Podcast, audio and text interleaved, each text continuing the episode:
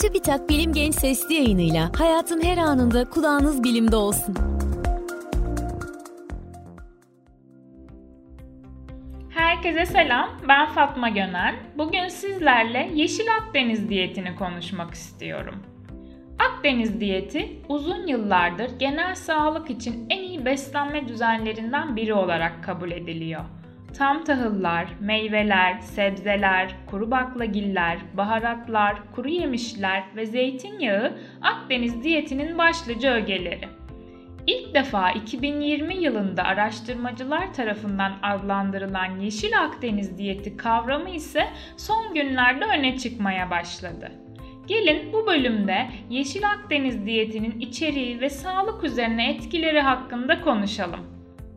Yeşil Akdeniz diyetinin geleneksel Akdeniz diyetinden temel farkı kırmızı ve işlenmiş etleri beslenme düzeninden tamamen çıkarması.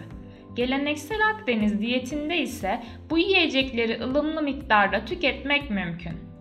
Geleneksel Akdeniz diyetinde balık ve deniz ürünleri temel hayvansal protein kaynakları olarak önerilir kümes hayvanları, yumurta ve süt ürünlerinin daha az miktarlarda, kırmızı etin ise çok sınırlı miktarda tüketilmesine izin verilir. Yeşil Akdeniz diyetinde ise et yerine kuru baklagiller, tohumlar ve kuru yemişler gibi bitkisel protein içeren gıdalar tüketilir.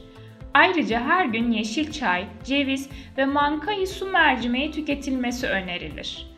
Mankayı su mercimeği bitkisi protein, demir, B12, vitaminler, mineraller ve polifenoller bakımından zengin bir bitkisel kaynaktır. Yeşil Akdeniz diyetinin diyabet ve kalp damar hastalıkları gibi bazı kronik hastalıklar, depresyon ve bilişsel gerileme gelişme riskinin azalması üzerinde olumlu etkileri olduğu düşünülüyor. Ayrıca araştırmalar Yeşil Akdeniz diyetinin yüksek kolesterol ve kan basıncının yanı sıra yaşlanmaya bağlı ortaya çıkan beyin küçülmesine karşı koruyucu olabileceğini gösteriyor. Akdeniz diyetinin her iki versiyonu da enflamasyon önleyici ve antioksidan özellikle gıdalar içeriyor. Yeşil Akdeniz diyetinin kronik hastalıkları önleme veya yönetmede daha etkili olmasında enflamasyon önleyici ve antioksidan özelliğe sahip polifenoller ve bitkisel proteinleri daha fazla içermesinin rol aldığı düşünülüyor. Viseral yağ olarak bilinen ve karnın derinlerinde biriken karın içi yağı, karaciğer, pankreas ve böbrekler gibi organları çevreler. Çalışmalar polifenollerin iç organları çevreleyen yağı azaltmaya yardımcı olduğunu, bu sayede kilo vermeye ve kronik enflamasyonu azaltmaya yardımcı olabileceğini gösteriyor. Polifenoller kırmızı meyveler, enginar, kırmızı soğan, ıspanak, keten tohumu, kahve, çay, kakao, baharatlar, zeytin ve fındık gibi bitkisel gıdalarda daha fazla bulunuyor. Polifenoller ayrıca prebiyotik özellikteki yani bağırsaklarımızdaki yararlı bakteriler için besin kaynağı görevi üstleniyor. BMC Medicine dergisinde yayımlanan araştırmada bilim insanları orta derecede obeziteye sahip ve düzenli fiziksel aktivite yapmayan 294 kişiyi rastgele 3 gruba ayırdı. Katılımcıların büyük çoğunluğu erkekti ve yaş ortalamaları 51'di. İlk gruptaki katılımcılara fiziksel aktivitelerini arttırma konusunda rehberlik yapıldı ve sağlıklı bir beslenme planı ile ilgili temel bilgiler verildi. Aynı bilgiler verilen ikinci gruba ayrıca kalorisi düşük, basit karbonhidratlar açısından fakir, sebzeler açısından zengin, kırmızı etin daha az, kümes hayvanları ve balığın daha fazla yer aldığı geleneksel bir Akdeniz diyeti önerildi. Üçüncü gruba ise ikinci gruba verilen önerilere ek olarak günde 3 ila 4 bardak yeşil çay ve 28 gram ceviz içeren yeşil Akdeniz diyeti uygulandı. 6 ay sonunda her iki tür Akdeniz diyetine katılanlar sadece öneriler alanlara göre daha fazla kilo verdi.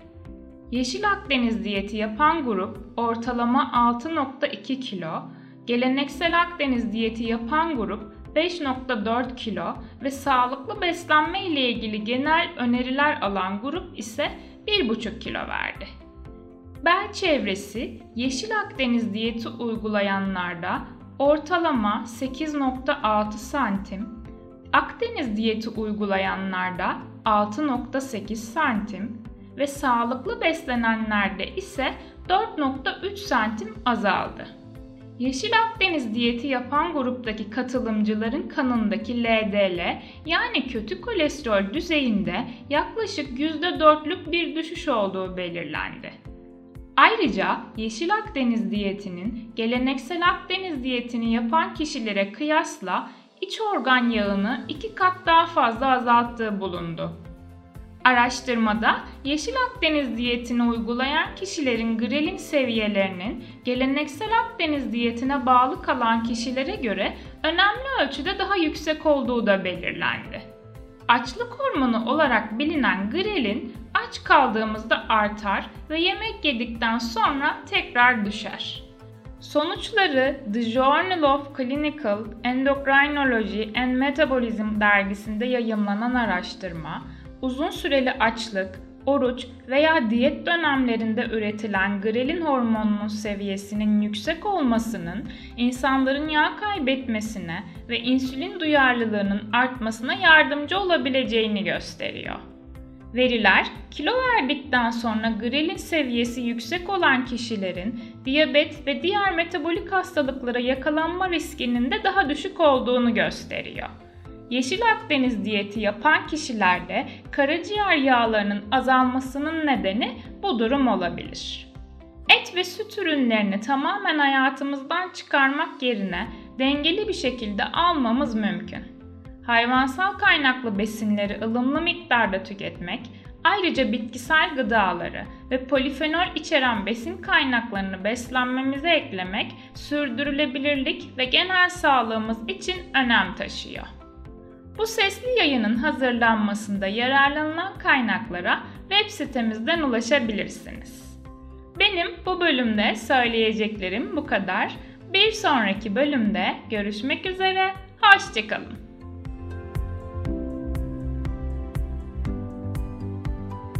Bilim Genç sesli yayınlarını SoundCloud, Spotify, Google ve Apple Podcast kanallarımızdan takip edebilirsiniz.